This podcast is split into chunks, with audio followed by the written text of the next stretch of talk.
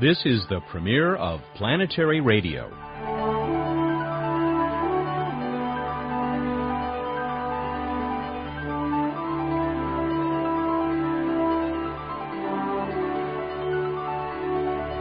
Hi, everyone. I'm Matt Kaplan of the Planetary Society and host of Planetary Radio. Part of the Planetary Society's mission is to explore new worlds, and you could say that's what we're doing with this new radio series. Another part of our mission is to share news and advocacy of space exploration with a world full of space enthusiasts. Whether you're hearing us live on KUCI in Orange County, California, live via the KUCI website, or on the Planetary Society's website, planetary.org, we welcome you to this experiment. We also hope you'll be with us every week as we explore the exciting potential of this series. And we think we've got a great beginning plan with today's show. We'll talk with Dr. Louis Friedman, Executive Director, and one of the founders of the Planetary Society. Later in the half hour, you'll hear Bruce Betts, the Society's Director of Projects, tell us what's up in the sky in his regular segment called Just That What's Up? Have you heard about the Society's contest that will allow a young person to name NASA's new Mars rovers? Bruce will have that story too. But first, let's get underway with another of our regular features. I'll be back in just a minute.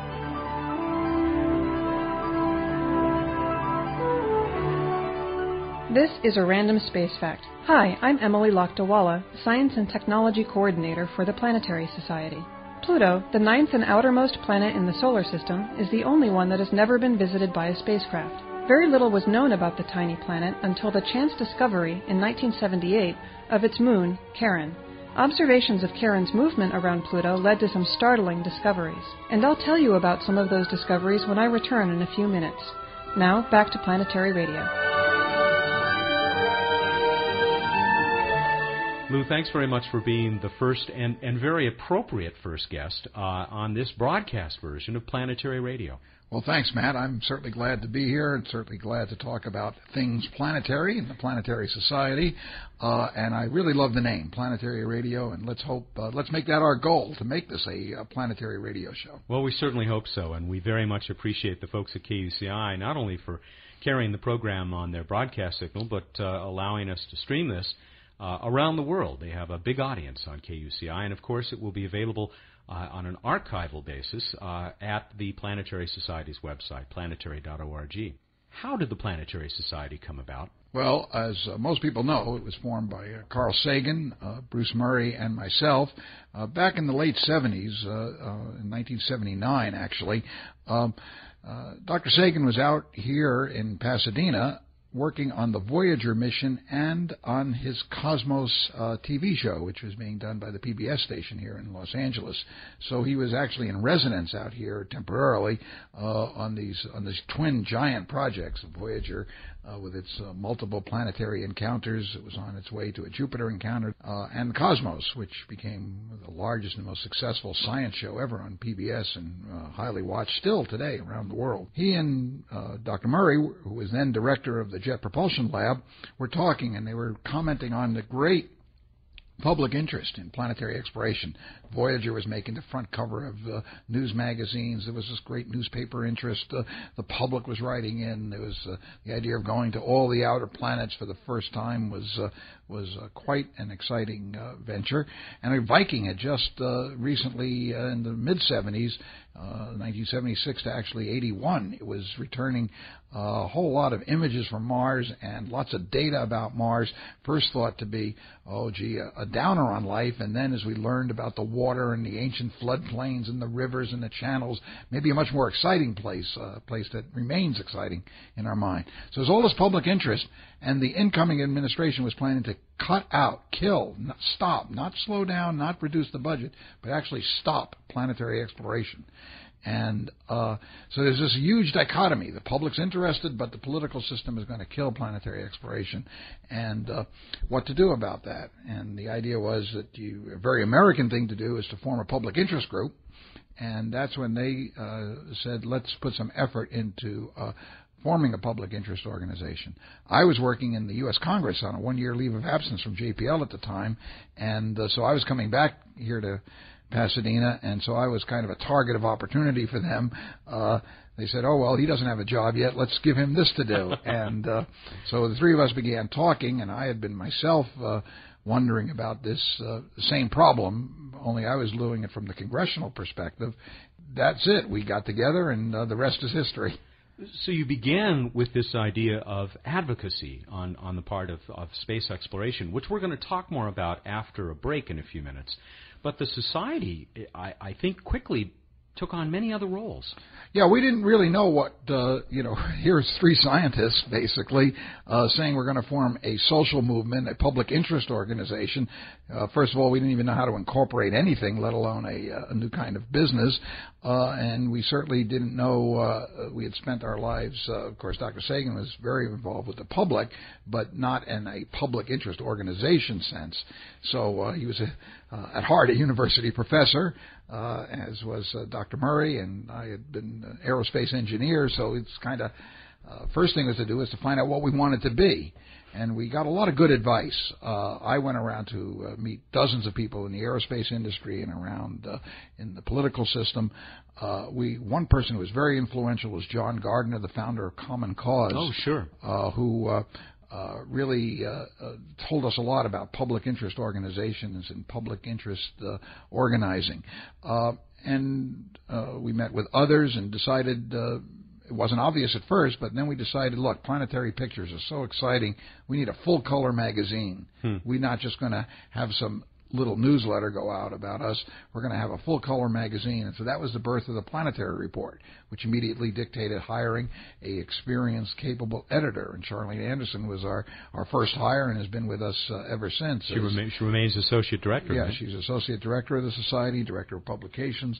And so that dictated sort of the style of the society, high credibility, a very nice publication, uh, something uh, we're trying to capture the adventure and excitement of planetary exploration, but always staying close to the science as well. So that dictated, a, as I say, a number of things. We were involved in advocacy. That was the time the uh, U.S. was making decisions not to do planetary missions.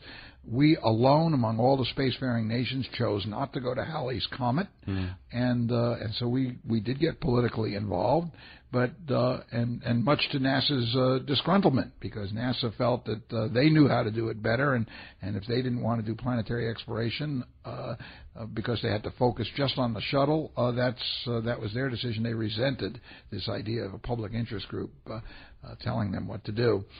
Uh, at the same time, we also began to seed projects, things that the government wasn't doing. The government uh, wasn't doing SETI.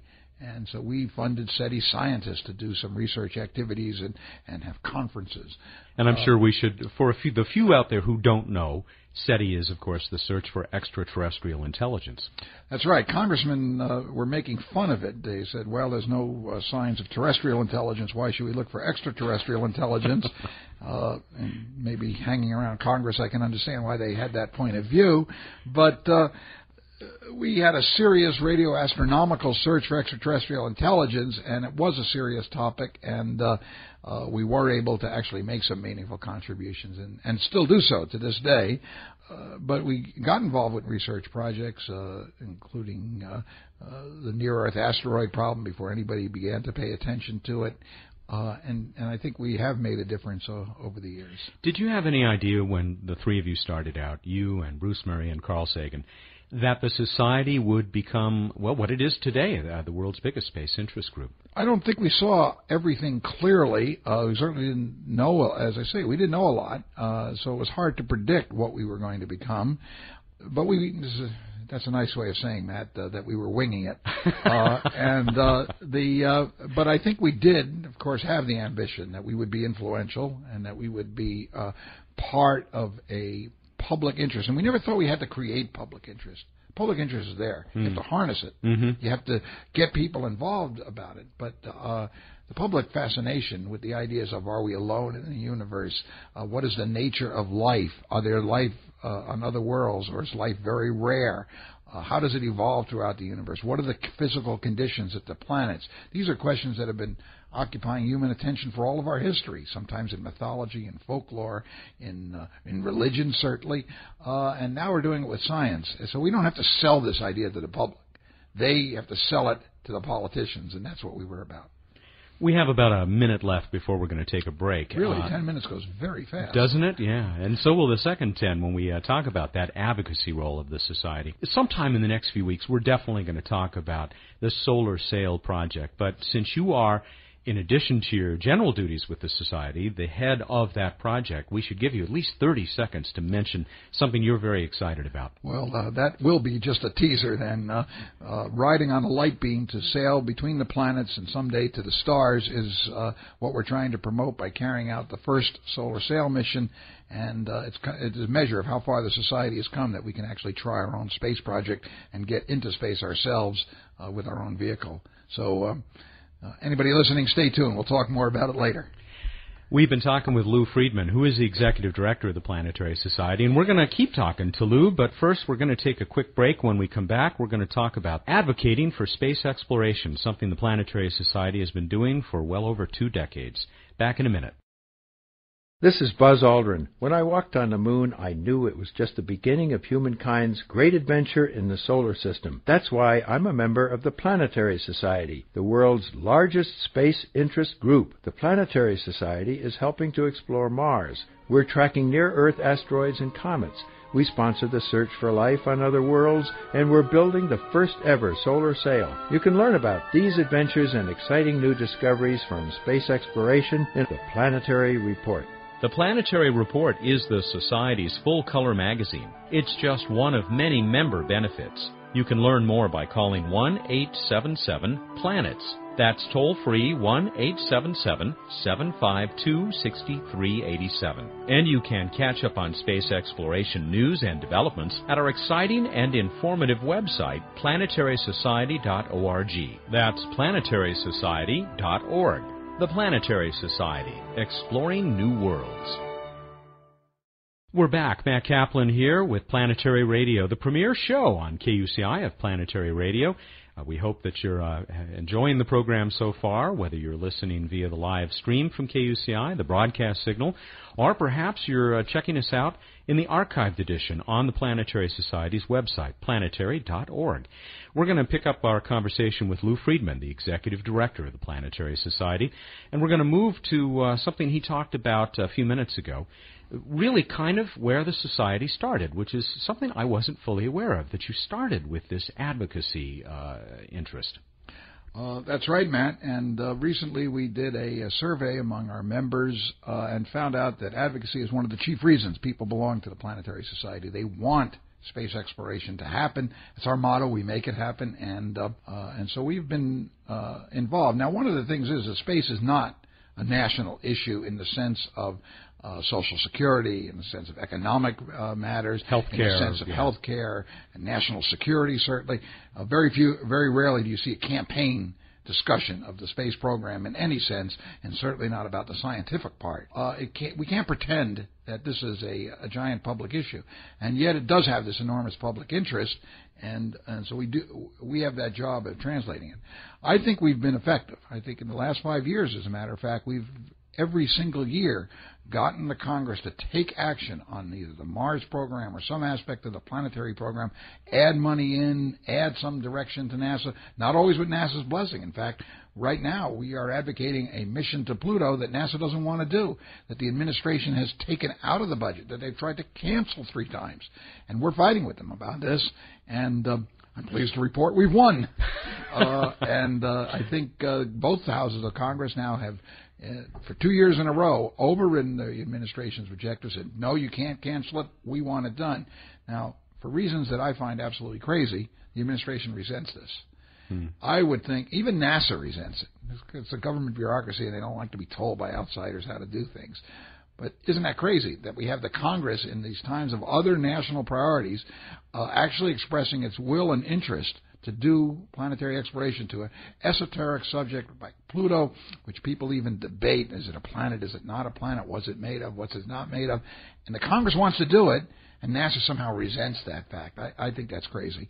But I'm glad to say that uh, I think a mission to Pluto will happen, uh, and then we can argue later about whether it's a planet or not when we get those results. and we get a close-up look, which we've never had. Uh, one of the things I like to do is tell my uh, people interviewing me uh, what questions they should ask me. So uh, you should ask me, Matt, uh, is is Pluto a planet? Say, Lou, I've always wondered, is Pluto a planet? And isn't there disagreement about that even within the Planetary Society? Yes, there is, uh, and uh, somewhat it's a semantics argument. Uh, I'm a simple-minded guy, so I take the view if it's round and principally goes around the sun, then it's a planet. What more do you want? Rather Uh, than going around something else. Yeah, now a moon, of course, is round, but it, it goes principally around the Earth, Yeah. and and so therefore it's a secondary uh, object or a satellite, as we we say. Asteroids go around the sun principally, but they're not round. They're not big enough to be undifferentiated. So Pluto, I think, makes it because it's round and it goes around the sun. So I'm satisfied. But there are others, and in fact, Neil Tyson, our vice president of the Planetary Society, who is director of the Hayden Planetarium, who actually initiated this debate by a display at the Hayden Planetarium, says, no, no, no, Pluto's not a planet. It is a the largest and most important representative of a new class of objects called the Kuiper Belt objects. And he's right. In a, in a strict intellectual sense, I've become convinced that he's right, although I still want to classify um, Pluto as a planet for, for various reasons. But these Kuiper Belt objects, which we didn't know about when we were studying astronomy, uh, you know, 10, 20, 30, 40, 50, 60 years ago, uh, uh, now see that there's a whole representative class of objects out there that are not quite planets, not quite, uh, but bigger than asteroids, that have their own evolutionary history and importance in the so- history of the solar system.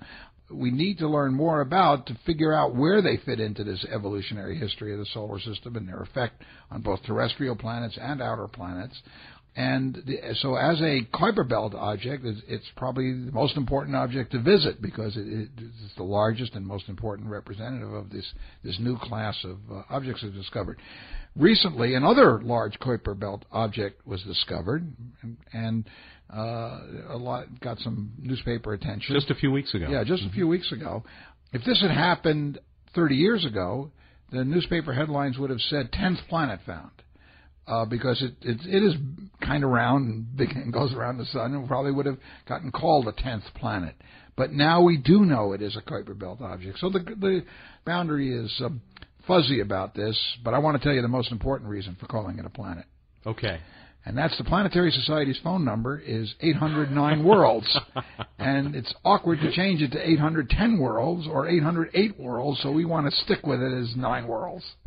Uh, Inertia is a wonderful thing sometimes. Right. Pluto is certainly a big issue for the Planetary Society and our members, but there are also some targets within the solar system much closer to home, which the Planetary Society has been advocating for. Yeah, it's kind of funny because then, just like this Pluto is a planet argument, which becomes semantics, then others people start criticizing us. Oh, the Planetary Society is only about Pluto, which of course is silly.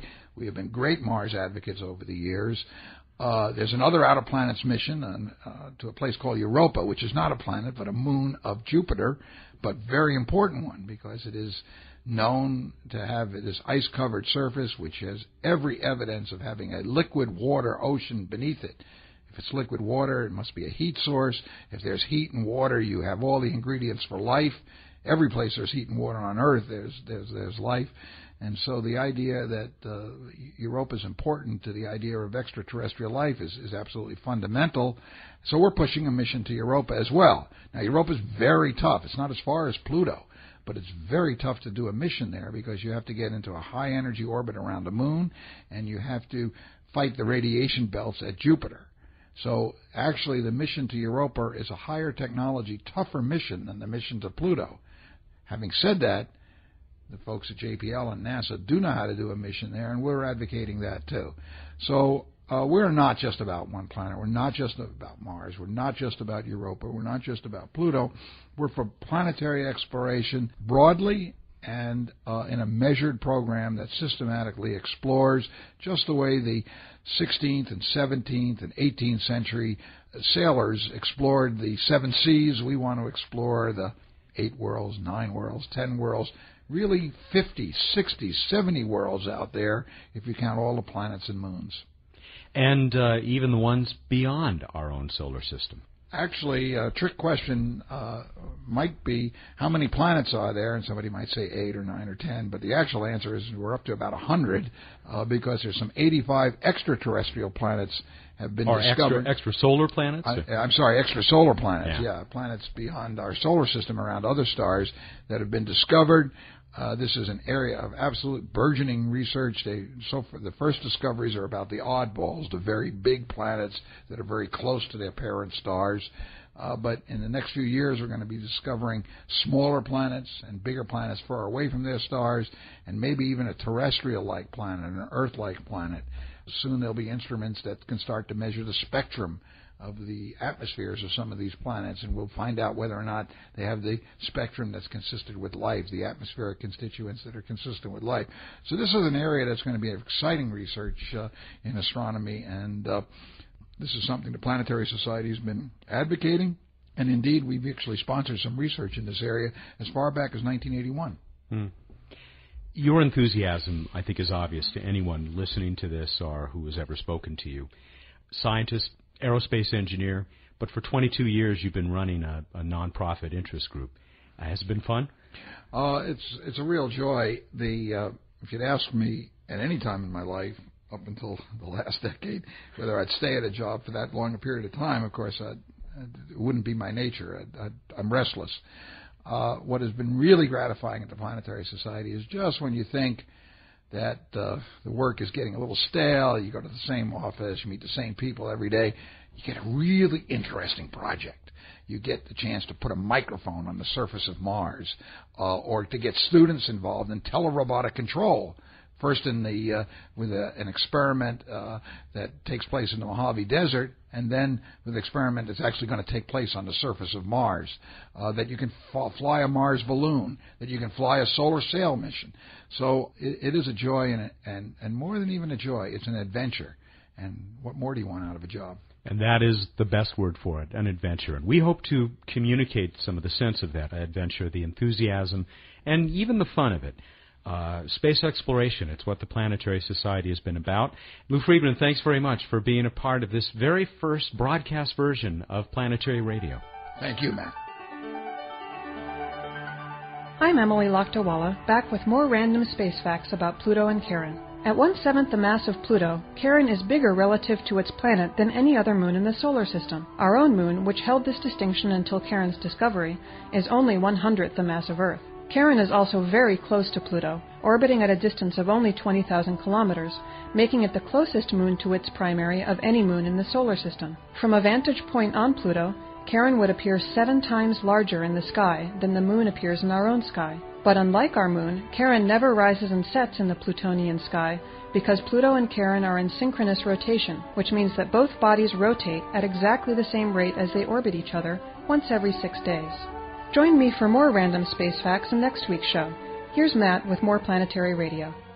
We're back with Planetary Radio and Dr. Bruce Betts. Bruce Betts is the Director of Projects for the Planetary Society.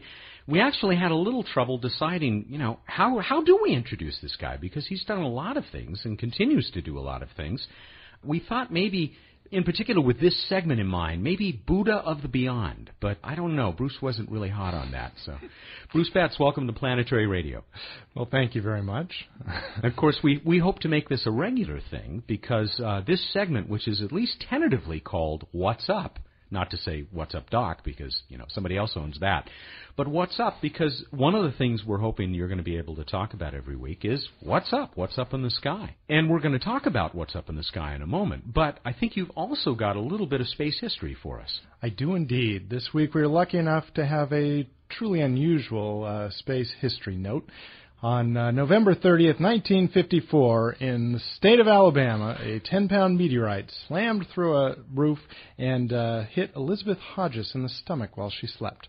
She was okay, only bruises and scrapes, but it does represent one of the only times uh, in known history that a meteorite actually hit a person. Fortunately for her, after coming through the roof. Does anybody know what happened to that meteorite? I mean, did she keep it? Uh, I, I I don't know. I, I'm I'm I'm sure it was subjected to to uh, various scientific tests, both by the planetary and medical communities. Which is, I thought maybe maybe there's a little storefront uh, museum there. You know, see the meteorite that uh, hit her in the stomach. Anyway, w- hey Bruce Betts, what's up in the sky this week? Hey, Matt. Well, what's up in the sky is uh, there are some nice planets to look at. We've got Saturn in the early evening. It rises in the east uh, right around sunset. Uh, so if you look in the east in the early evening, uh, and the brightest thing up there that looks like a star, but it's brighter than any of the other stars in the area, is actually the planet Saturn. A little later on, uh, Jupiter rises uh, in the later evening, meaning 10:30, 11 at night, also in the east, and uh, it will be much brighter than Saturn and easily the brightest object in the sky besides the moon. And in fact, speaking of the moon, tonight, November 25th, Jupiter will actually appear near the moon. So if you look at the moon uh, later in the evening and then look to the lower right, you will see Jupiter. Now, for those of you who are listening to the show, the archival version of the show, we still have places for you to go to learn about what's up in the sky, and you probably want to visit the Planetary Society website, planetary.org, planetary.org. Uh, but we do take that into account. We, we hope you can catch us live sometimes. Anything to add to that, Bruce? Uh, yes, one other thing for those early risers out there, really early risers, before dawn, if you look in the uh, southeast, you can see Venus and Mars, uh, both up there. Venus very bright, much brighter than even Jupiter, brightest object out there besides the moon and the sun. Great night for stargazing Yeah. uh, and planet gazing. Yep. Uh, let's talk about one other thing, something people can get involved with, and that is the uh, Mars rovers that are uh, scheduled for launch pretty soon. And the Planetary Society is very involved. But what are these contests? All right. Well, we've got uh, two contests that related to the Mars Exploration Rovers mission, which will launch in the middle of 03 and get there in January of 2004. Uh, one, uh, in connection with the Lego company, is we're running the Name the Rovers contest for NASA, where uh, students from kindergarten through 12th grade uh, can submit names and essays to justify them, and actually one of them will end up name- naming the rovers that go to Mars. Very cool. I've got a daughter already working on that. So. Excellent. And the uh, other contest is we have what's called the Student Astronaut Contest that the Planetary Society is running, and uh, that will involve more intricate essays and is for basically high school level students, and that will be for students to actually work in operations at the Jet Propulsion Laboratory during the mission in doing uh, science and uh, interfacing with the scientists during the mission. So for both of these, uh, you can visit our website, planetary.org, or redrovergoestomars.org. You can also visit for the Name the Rovers, the nametherovers.org site. Bruce, thanks for joining us, and uh, we'll have more from you next week, I hope. Oh, yes. Great. Thank you very much. Bruce Betts with What's Up, what we hope will be a regular feature here on Planetary Radio. That's all the time we have for this very first edition of Planetary Radio. Please join us again next Monday at 5:30 p.m. Pacific Time here on KUCI. You can also hear this and all of our other shows anytime you like at the Planetary Society's website, planetary.org. In a moment, you'll hear how to reach us with your own suggestions, comments, and questions about Planetary Radio. Thanks for listening. Have a great week, everyone. Planetary Radio is a production of the Planetary Society, which is solely responsible for its content. Our producer is Matt Kaplan. Other contributors include Charlene Anderson, Monica Lopez, and Jennifer Vaughn. The executive producer is Dr. Louis Friedman. The opinions expressed are those of the speakers and do not necessarily reflect those of the Society or this station. This edition of Planetary Radio is program number 0201 and is copyrighted by the Planetary Society. All rights are reserved. Your questions and comments are always welcome. Write to Planetary Radio at planetary.org.